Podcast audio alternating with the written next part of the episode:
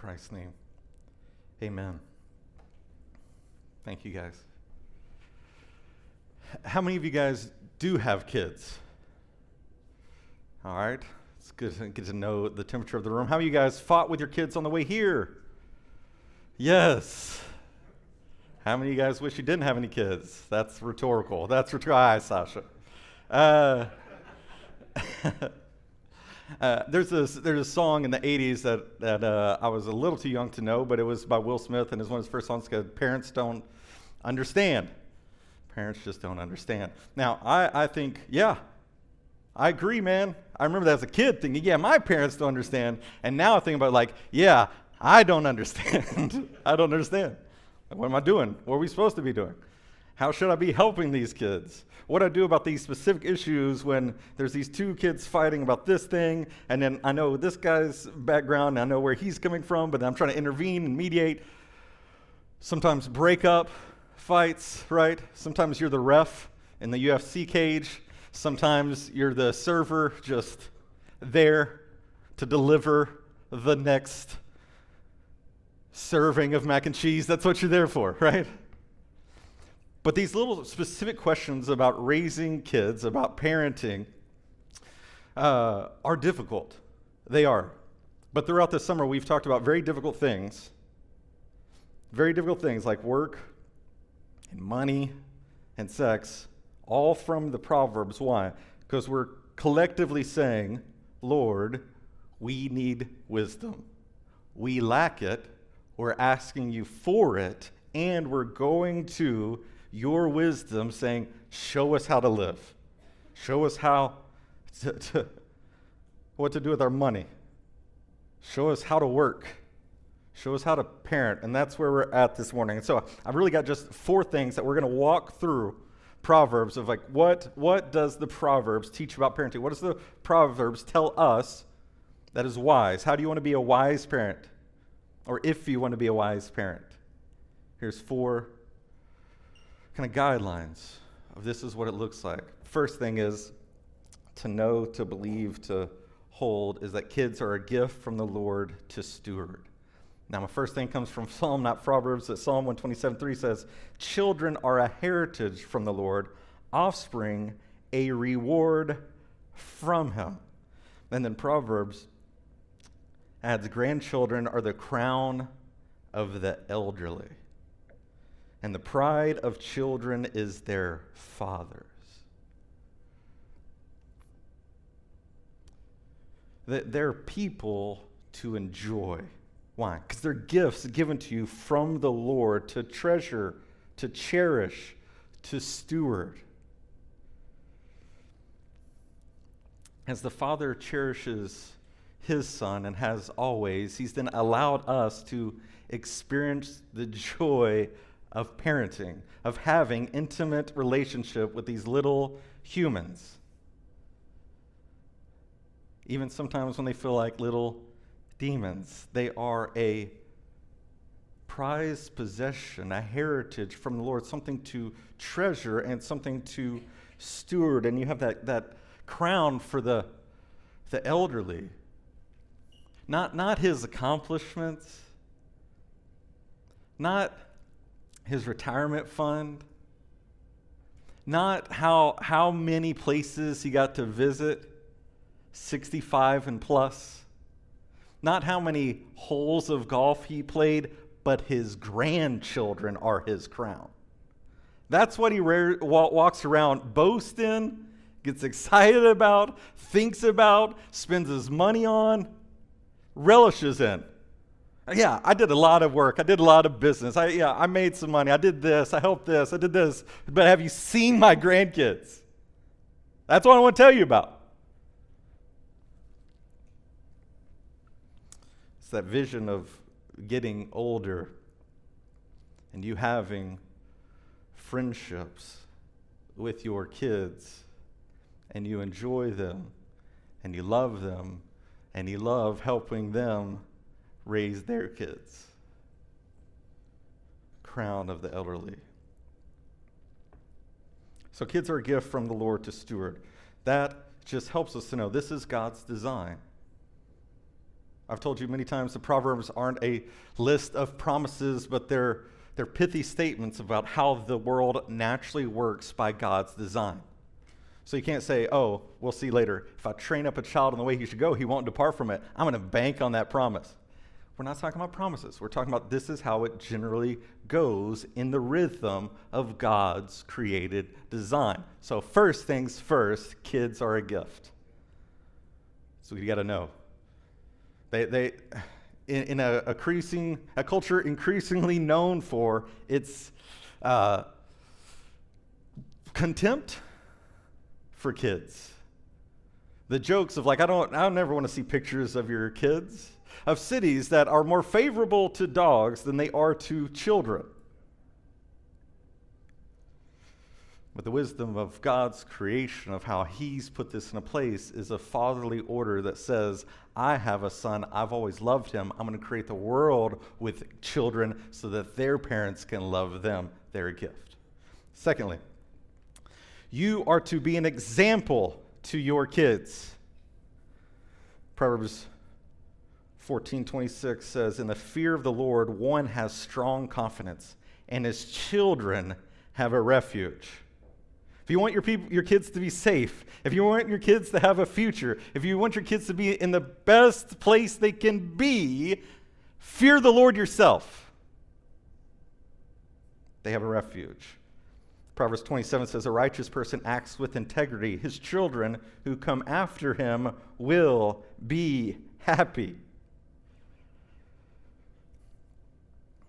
So we lead by example. We, we just know We've heard that kids often learn more from what's caught than what's taught.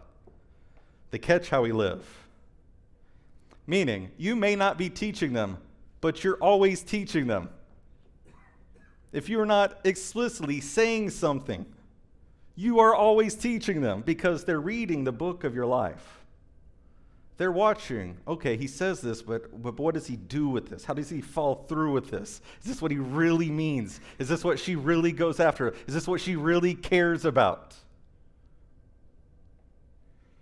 Besides the Bible, I think your lives are the most important book your kids are ever going to read. And as they read the book of your life, they'll see if worship is a delight or a duty whether sin is a horrible evil or just mere naughtiness, or whether we really cherish our families or we view them as a burden. They're going to see. Now, that, that's a little fearful and that's a little exposing, right? Because we're all hypocrites. There's all things that we do say at times and we don't do at times. And who's going to see that the most in your life other than the Lord? If you're married, your spouse. If you have kids, and your kids. That's who's going to see it. That's gonna, who's going to see it the most. But knowing that that's a reality doesn't mean, okay, then whatever. I'm just going to tell them what they should do. And maybe they'll actually live it out. no, no. You, the, the, the acknowledgement, the clarity of, of hypocrisy shouldn't lead us to settle for hypocrisy, but say, hey, we're going to fight this and lead by example in the way of like fighting where any, any part where our lives don't actually match up with what we believe and we say we believe, we're working to, to mind the gap. Because they'll catch what you love, they'll catch what gets you excited, they'll catch what you hate, they'll catch what makes you angry. They'll catch how you live when no one else is around. But if your fear is in the Lord, you have a strong confidence and they have a refuge. And if you, not perfectly, but consistently, are practicing repentance, turning to Lord, following Jesus, what's it going to most likely look like for them? Happiness. The kids who come after, people that walk in integrity, are happy. And if you're like, I don't think that's how the world works, well, let's do it by contrast. Because some of you guys know the opposite. Parents that didn't walk in integrity, how's your life?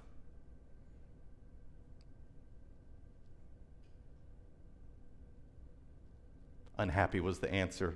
Unhappy, okay. That's true, right? This is what flows. And so you lead by example to your kids so they know where they are going. They know what this actually looks like in flesh.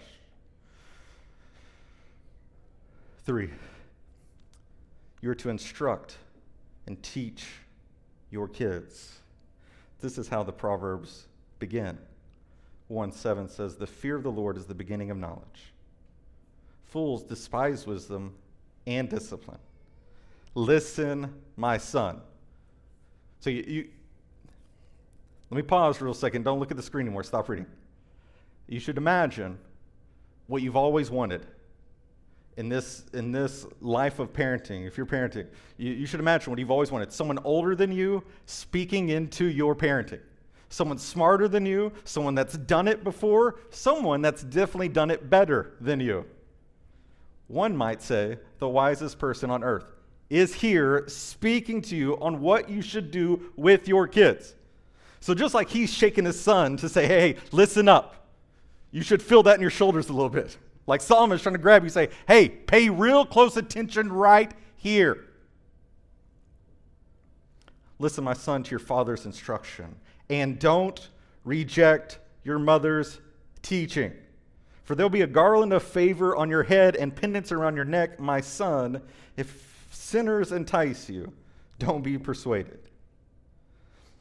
And then if you're like, well, that's one old wise man, another old wise man, John, at the end of his life, began to think about his converts and the people in his churches as his children, so he feels like a father. And he says, my, I have no greater joy than this to hear that my children are walking in truth.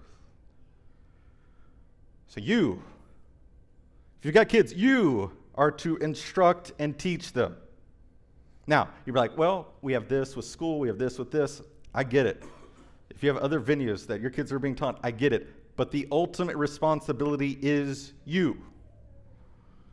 This isn't a command. This isn't something God's calling you that you can punt, hand off, give over to someone else.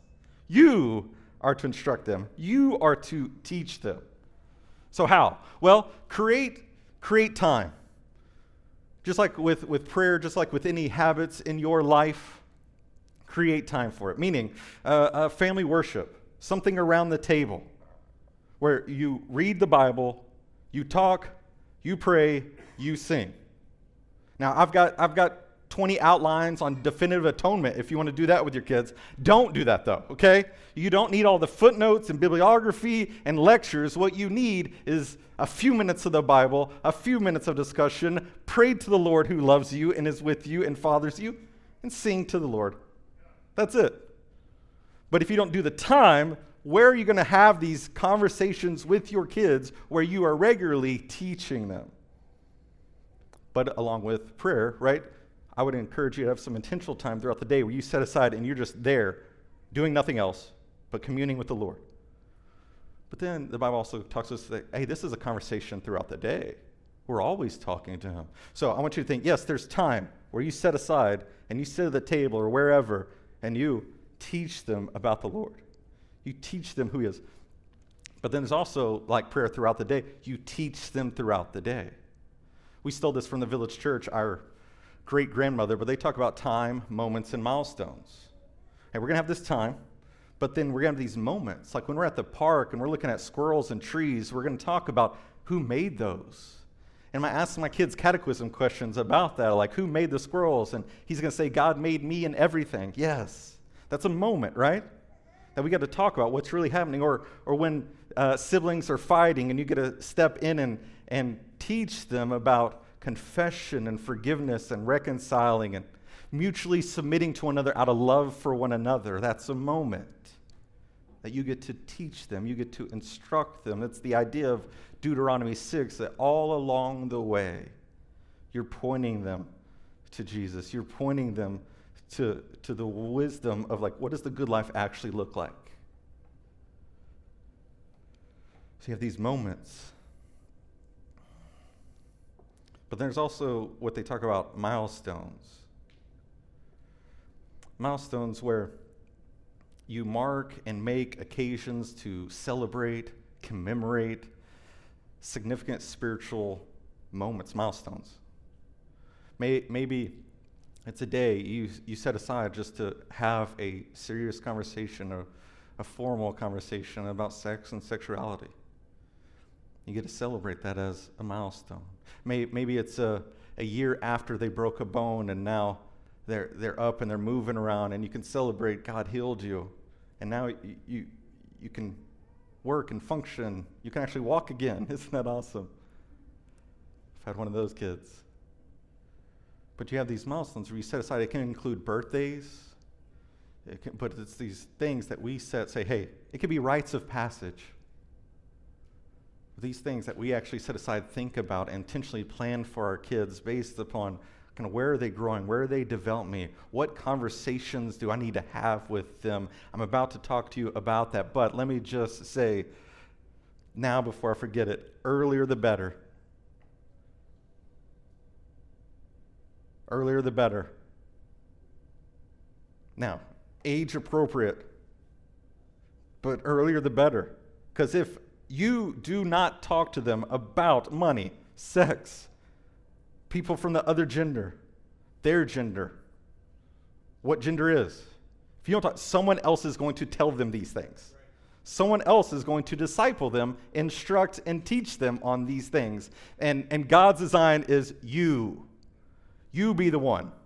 You lead by example. You set the pace. You talk to them before anyone else does about any of these things. Why? So that the lens that they can see what other people tell them comes through the Bible and you, their trusted parent. Not some goofy brother of a cousin. I guess that's also your cousin. I'm sorry.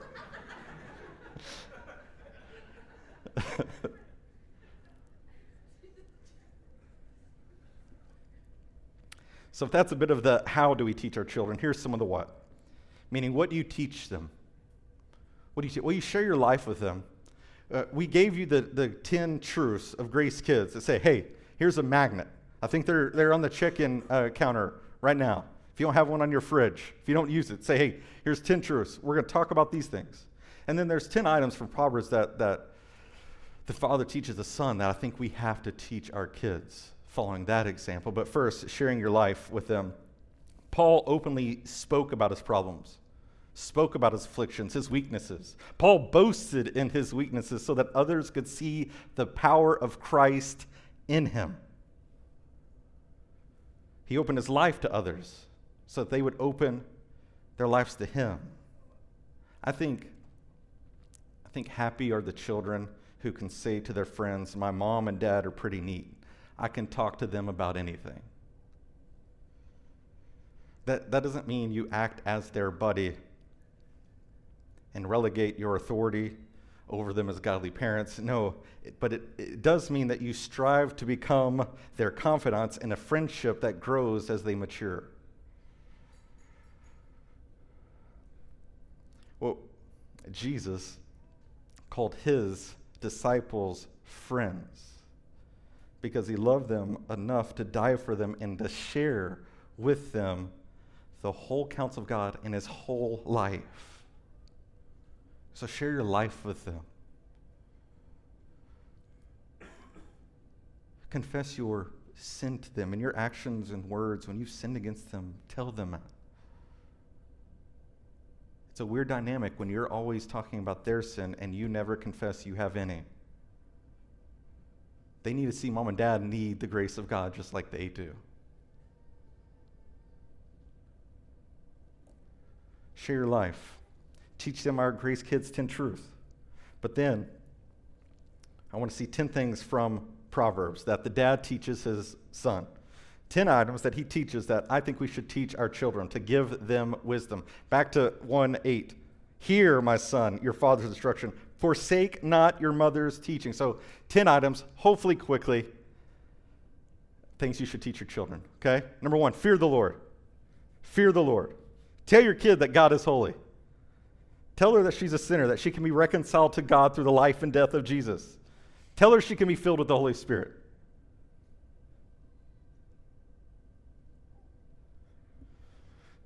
Teach them to revere the Word of God.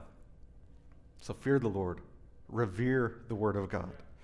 The parents in Proverbs say, For the Lord gives wisdom, from his mouth come knowledge and understanding. Whoever despises the word brings destruction on himself, but he who reveres the commandment will be rewarded. You're to revere. You, you should have that reverence, awe of the Father speaking to you and to your kids, that they should say, hey, when all the dust settles and cultures come and go and things keep changing, timeless truth will not. So that they would, hey, I was born in this era. I was born in this era. I was born in this part of the world. Yeah, culture changes all the time. Empires come and go, but this will stand. So let them have that. Let them have that reverence. Let them see your care, your love, your affection for the Lord and seeing that you want to commune with Him. You want to hear Him, that you need a dad as well. Three, honor the Lord. Proverbs 3 puts it particularly in finances. It says, Honor the Lord with your wealth and with the first fruits of all your produce. Then your barns will be filled with plenty, and your vats will be ver- bursting with wine. Meaning, teach them to honor the Lord with their work, with their resources, with their finances. Teach them about generous, faithful, regular giving to the Lord. Because the church, it's always weird to say for me, because so many people have abused this. But I don't want your money. I want you to be discipled in a life of generous, faithful giving because you have a generous, faithful Father. I want, it's about you, it's about your heart. But I do believe the church is God's plan A. This is His plan A to bring the advancement of His kingdom to earth. So teach them to honor the Lord with their money, with their work, with their effort. Four, appreciate correction. Proverbs 3:11 says, "My son, do not despise the Lord's discipline or be weary of his reproof, for the Lord reproves him whom he loves, as a father the son in whom he delights." So, the father in the Proverbs doesn't just discipline his son, he tells his son to enjoy the discipline. I'm saying you should as well. Why? Because Proverbs 12:11 says, Whoever loves discipline loves knowledge, but one who hates correction is stupid. So don't raise stupid kids. Teach your children to appreciate the benefit of discipline. Five, pursue a godly spouse. The parents and Proverbs have a lot to say about this, what they should look for in the wife. Proverbs 12:4 says, An excellent wife is the crown of her husband, but she who brings shame is like rottenness in his bones. 1822 says, He who finds a good thing and sorry, he who finds a wife finds a good thing and obtains favor from the Lord. A good spouse is a gift from God. A bad spouse is like uh, water torture, right? So, therefore, choose your partner wisely. Meaning, moms and dads, don't let your kids' hormones make their decisions for them, help them. Speak a word of wisdom. Don't let just their feelings be the thing that makes the biggest decision in their life for them. The wise mom and dad in Proverbs had no problem speaking very specifically about the sort of spouse their son should pursue. They gave him pointed counsel on the matter, and so should you. Point out what this looks like. You're there for them. When they turn 18, you do not lose the title of parent. Does it change? Are things different? Yes but you're still their parent. They need you to help them to actually leave you and cleave to the next family. They need you through that transition. Six, learn self control. The father speaks very frankly about the dangers of sexual immorality. He says, He who commits adultery lacks sense, he who does it destroys himself. So, so letting the river overflow the banks, sexually speaking, will destroy your child's life. Aware of the danger, the parents in Proverbs tell son to give immoral women distance. Stay away, far from. Keep your way far from her. Do not go near the door of her house. Then they also warn about the dangers of alcohol, saying, Wine is a mocker, strong drink is a brawler, and whoever is led astray by it is not wise. Whoever loves pleasure will be a poor man. He who loves wine and oil will not be rich. So, teaching the kid, learn self control. You'll have desires in you you don't have to say yes to every desire. It's actually wise to learn to say no so that you can say yes to the best. It's good to learn to say no to sin. It's good to learn to say no to foolishness. It's good to learn to say no to every desire so that you can say yes to the best that God has for you in this life. Seven, tell the truth. Whoever conceals his transgressions will not prosper but he who confesses and for- forsakes them will obtain mercy. You don't do your children any favors when you cover their failures or mistakes. They need to learn that the cleanest way through a problem is always by telling the truth. Even if that means how you talk to them about telling the truth and what you will do if they don't tell the truth and later tell the truth rather than what you'll do if they'll just tell the truth up front. Why? Because telling the truth is such a big deal. How? How can we continue in this relationship if I can't trust you and you can't trust me? We've got to teach them to tell the truth, even when it hurts, even when there's consequences, even when they're scared, that they would tell the truth because there's nothing helpful about hiding, having a secret garden, lying to keep up appearances. It doesn't work, it's not wise. Eight, build strong friendships. They have a lot to say about this.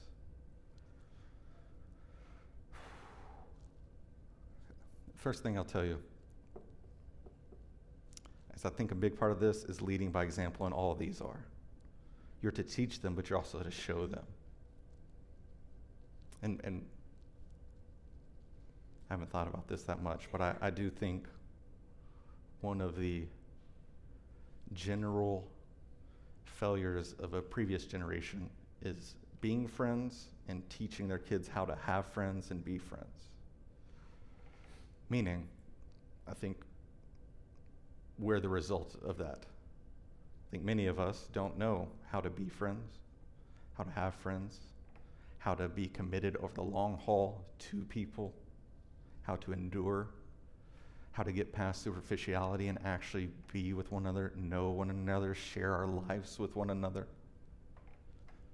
And so you lead by example in this yourself, but then you also encourage it simply with the wise imagery of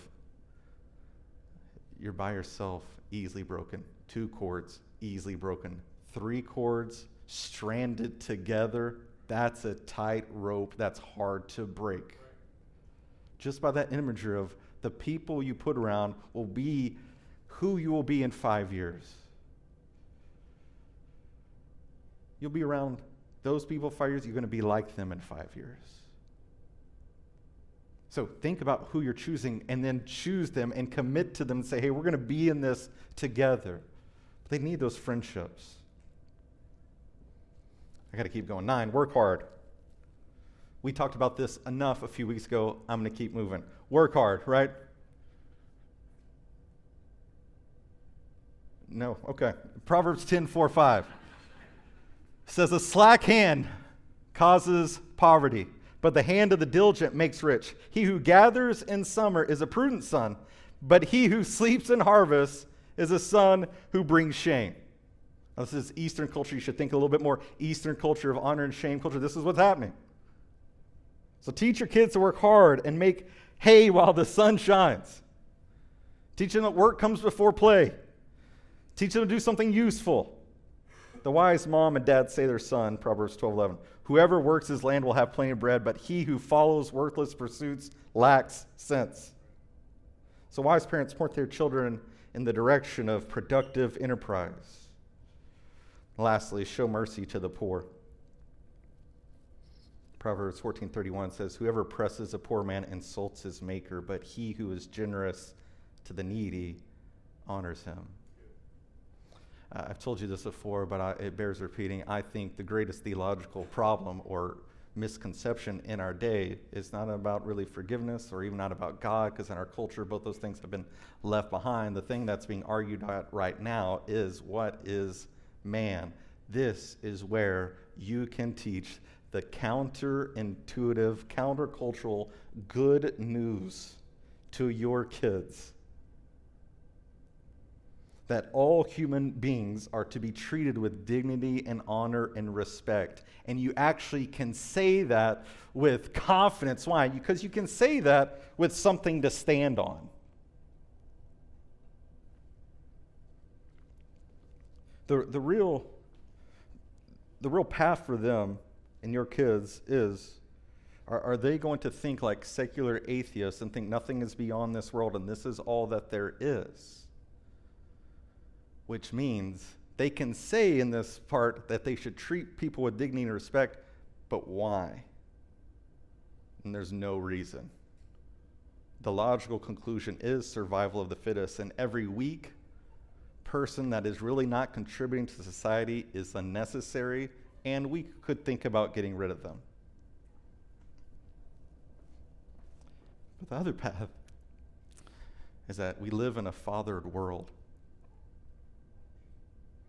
and that He breathed existence into our lungs and gave us, stamped us with His image so that we bear His image and we all, no matter our function, no matter our age, no matter our abilities or our capacity to contribute to society, we all have dignity, worth, and value. And we should be treated as such. You get to teach your kids that and get to have something to tell them why. And I would tell you also, tell them this. Tell them this. One of the biggest things I do is pause stuff at our houses to teach them this. Hey, we're watching something, pause. Hey, let's talk a little bit. Do you see what's happening here? Do you see the worldview? Do you see what they're talking about? You see where this goes? Yeah, yeah, yeah. No, no, no. Okay, all right, play. Let's go, right? I feel like I feel like we're playing street hockey. Like, game off. We got to talk. Game off. Okay. Let's talk a little bit. All right, we'll come back. Teach your kids. Teach your kids. Instruct your kids. And now, just like a child who's been told to wait in his room for his dad, you know what's last. Discipline. That's what's last. Number four, you are to lovingly correct and discipline your kids. Proverbs 13 24 says, The one who will not use the rod hates his son but the one who loves him disciplines him diligently. 1918. This is a heavy one, okay? Are you still with me? Four, this is the four, this is it. This is the long one, this is the heavy one. Okay? Proverbs 19:18. Discipline your son while there is hope. Don't set your heart on being the cause of his death. 22:6. Start a youth out on his way. Even when he grows old, he will not depart from it. 29:17. Discipline your child, and it will bring you peace of mind and give you the delight. Now, with that being said, when we abstain or refrain from correction because of X, Y, or Z, because of this reason, because of this reason, do we subconsciously think we're wiser than God? when we're too tired, don't want to correct. When it's not, it doesn't feel worth it, I just give in to their demands. But when you give in to demanding kids, you develop demanding kids. True love means that parents will give their children objective, outside feedback on the true condition of their sinful hearts. Correction exists, and it must exist in your household because errors and omissions exist and because sin exists. Corrections are undertaken out of love because of love. That's what the Lord says. Why do I do this? Why would I make something sting your life so that you would grow more into the image of Jesus? Why? Because I love you. If I didn't, I wouldn't deal with you. I, I wouldn't correct you. I wouldn't endure with you. I wouldn't, for the 50th time, tell you, please stop for the sake of your own soul. Because I love you. That's why I do it. Love implements correction in order to protect the loved one from heaping up negative consequences to his or her regret. He says, Discipline your son while there is hope. I think Solomon had in mind that there will come a time when each child's life, when correcting him, will be practically impossible. And if we don't correct our children well before that time, it's the same as setting our heart on their destruction. It's too late to head for the storm shelter when the tornado is overhead. It's too late to lock the gate after the cattle are out. It's too late to be careful with the milk once it's spilled. But as Solomon says, right now there is hope. There's hope. There's hope. But an undisciplined toddler will not grow out of his naughtiness by himself. And to just give in to their demands is to make them demanding. And so, uncorrected rudeness or insolence or sassiness, what does it do? It hardens over time into worldly decadence, into a pattern that becomes even harder to correct when the child is older.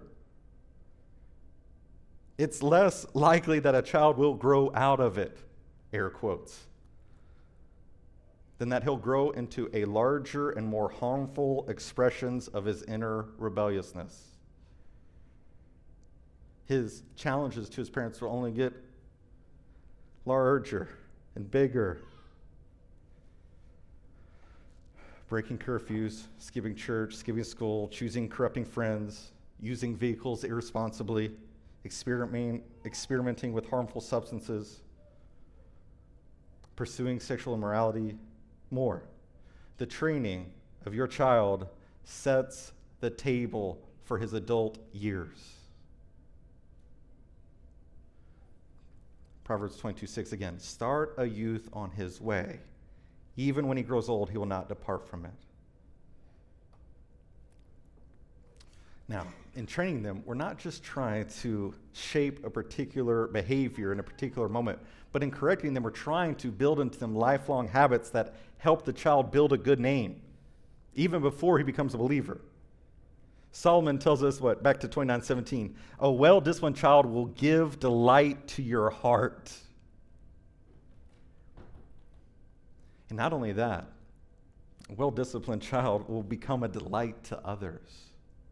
If you really want to pull the arrow out and shoot your kids into the world, shoot them with well disciplined, lifelong habits that are geared towards God and His glory and let that arrow fly. But if you want to pull out your kid as an undisciplined mess and try to make an impact on the world, I think you put the cart before the horse. You're hoping a lot for what they'll be, but never do anything in the now. So discipline your children, correct your children in love. Keep those together. That's the two ditches we fall into. We don't correct because we think we love them so much, or we overcorrect and don't do it in love. And it's saying, no, just like speak the truth in love and Ephesians 4, it's the same. It's got to go hand in hand. So discipline your children of love. Discipline them only after instruction and reproof. Don't discipline a childish misunderstanding. Like you say, clean your room, and then you come back and you're mad at them because they don't understand that what you really meant is pick up all, the things off the floor and put them in the bins. Just a childish misunderstanding. So actually, give them maybe a verbal warning for that and then see if they follow through. Be precise, be clear. And then discipline your children, love, after instruction or proof, and then with the appropriate use of consequences. in his book, Parenting with Loving Correction, Sam Crabtree gives a few examples of different consequences. He says, Solitude. Go sit in that chair until I come and get you. Removal. Since you're fighting over it, we're putting that toy away. Restraint. Scoop the child and pull him away from the skirmish. Physically carry him to the bathtub. Take away the toy from his grip. Feel like this. I should have wrote this. This is my life. He's just he's just explaining what I do on a day-to-day basis. Natural consequences. The top of the child's ice cream cone falls off in the gravel. That's why we try to be careful, buddy. I guess we'll have to enjoy what's left in the cone. Appeal to the conscience. Do you think your behavior pleases Jesus? Is this the way a young man should behave? Logical consequences. We won't get you a bicycle until you consistently put your tricycle away each day. Appropriate consequence. So discipline them, but there should be a consequence. And you need to think about, particularly if you're married with your spouse, of what that's going to be, and let us be united on that, and let us be consistent in that, because that's what matters. Now, at this point in the consequences, uh, people always want to talk about spankings and with the insight and the thoughts about that. And that's fine. That's a long conversation. I'm already over time. So here we go. Okay? I'm just going to quote Joel Beeke, and then if you want to talk more, we can talk more. He says, as needed, discipline your young children with appropriate use of corporal punishment. In the past, the liberal use of rods and canes was often abusive, so we must guard against that. But contrary to some opinions or even the laws of some countries, spanking is not physical abuse.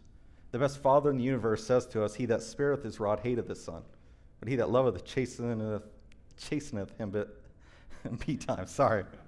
Sorry. I didn't have my time machine to go back to the 1600s. Uh, if you never spank your young children, you're acting more out of self love than in their best interests. A firm spank on a child's rear end will not injure him, but will teach him that mere words cannot. Sin hurts. It's far better to learn that lesson with a spank than with a lifetime of disobedience culminating in eternal death. So, discipline, if you want to talk about that, we can. But let's, let's just be very clear on discipline. Discipline should happen because when I do foolish things, bad things do happen. They need to know that. They need to know sin hurts. They need to know disobedience hurts. But they also need to know that you're for them. So that's why I'd, I would bookmark this with discipline them in love, and now I'm going to say discipline them in honor. That how you treat them, how you engage them in that should be of what I said earlier a person. Even though they're smaller than you, they are a person with dignity, value and they should be treated as such. Even in correction, even when you're frustrated, even when you've pulled out some of your hair, they still deserve to be treated like they bear the image of God that they do.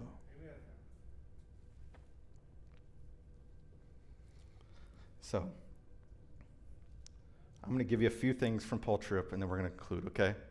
Here's some practical things. Are you ready? Are You still with me? Okay.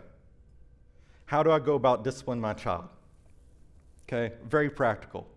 Again, not me, but this is what I picked up from Paul Tripp, start implementing. Very helpful. Number one, he says, only in a situation of clear, direct rebellion to your authority. That should help, right? Some of us discipline because our kids are interrupting our idols. They're frustrating our agenda. They're warring with our kingdom of our desires. Like, no, no, no. That's not your discipline. If you're to dis- discipline them for direct rebellion, rebellion to your authority or God's authority, too, pray for you. Pray for yourself. Ask for God's help. You know what's often in the way of good discipline? Parental anger. That's what. The, the biggest obstacle to good discipline to your kids really is not your kids, it's most often your anger towards your kids or the situation. Pray for yourself. Three, take them to a private place. Get them away. Don't shame them from everyone. Get them on your lap or get on their level and talk to them about the offense. Make sure they understand what they did, what he or she did wrong. Five, pray for the child. Pray for them. While you're disciplining, pray for them. That's a perfect way to preach the gospel to them while you're praying for them. Six, administer the discipline, whatever it is. But tell them what it's going to be, do it, and then after it's done, pick them up into your arms and love them and tell them you love them and tell them that discipline doesn't separate relationships, that their identity is secure. You're my son. That won't change, but there are consequences for our actions. Let them know that. We're parenting them to confess their sin. Admit personal responsibility for their words and their behavior without excuse or blame shifting. Uh, that, that's when they can confess that they understand what they did was wrong. And they confess it as wrong. Now, what's really difficult is two things. Number one, your kids can't see their hearts. You have to help them. and number two, this takes time if you're actually going to do this, if you're actually going to discipline your kids regularly and consistently, it's going to take effort. It's going to interrupt you. It's going to be in sometimes the worst case scenarios or times that you can imagine, and you're going to be able to choose should I do it or not? My, my question for myself in that moment is do I have something better at this time than making disciples? That usually determines, dictates my answer. But if you're going to help them, they don't see their hearts. And you're called to be an instrument of seeing, of helping them see. So, again, Paul Tripp, this is five more things from him. It's five questions from him to help our kids see what's going on in their hearts. Number one, ask them what was going on. What I'd recommend is put these five questions in your house on the wall somewhere so that you know. I'm going to come back to this. I'm going to ask this. We're going to think about this. We're actually going to deal with their hearts and not just only talk about their behaviors. We're going to address their behaviors to their heart. What was going on? What's the situation? Number two, what were you thinking and feeling as it happened? I mean, what's happening in their thoughts? What's happening in their heart? How are they feeling? What are they thinking about it? Three, hey, buddy, what did you do in response? How did you act? What did you say? But this is, I think, where so many of us stop. Like, we just want to know kind of the facts of the moment, address it, get it done, and move on, right? But number four is actually get into it. What were you seeking to accomplish? That's, they, they need to see that. They need to see what's happening in their hearts, their motives, their desires. And then five, what was the result? What was the fruit? That's a wise parent a wise parent looks at hey, if you keep going down this path, where will it end?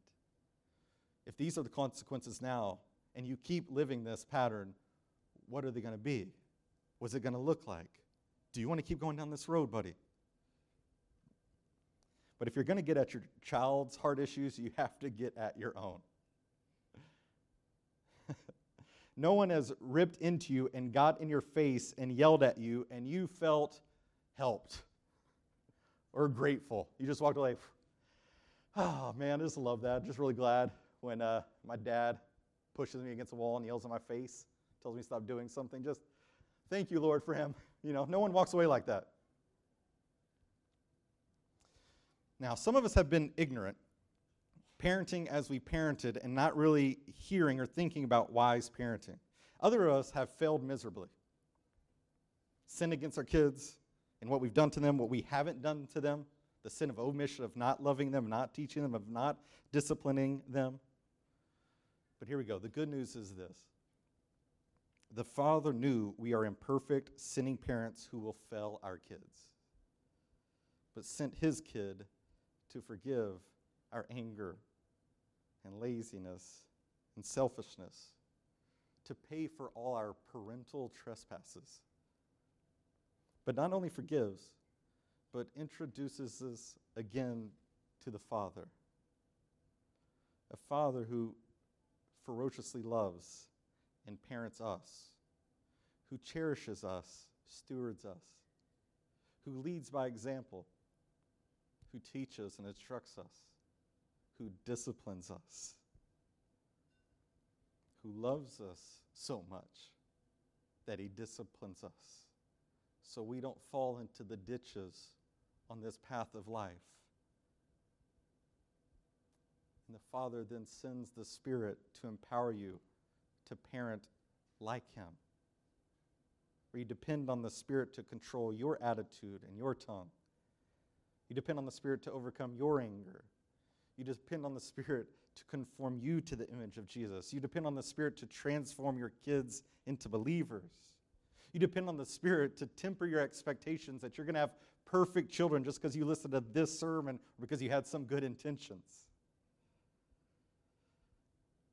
If the reality is it takes a village to raise loving, godly children, then preeminently you have the Father, Son, and Spirit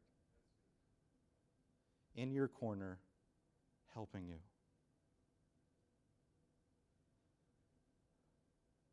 Father always fathering you. The Son always advocating for you. Always pleading His blood when you fail again with your kids. And the Spirit present, empowering, stoking you. Say, hey, no, you turn. You go this way. Then lead your kids this way. So you can wisely cherish your kids. Why? You have the Father, Son, and Spirit, and we have one another. This is the village. The village is our God and us with our kids, cherishing them, leading them by example, teaching them, and disciplining for their good and God's glory. Father, thank you for this time. Lord, I ask that you would help us in this.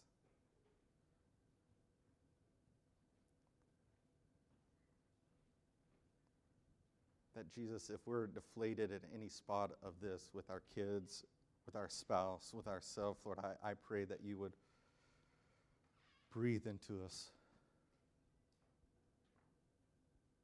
your grace, your forgiveness, your mercy, and that we would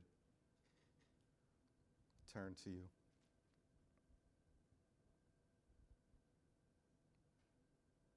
And then parent like you.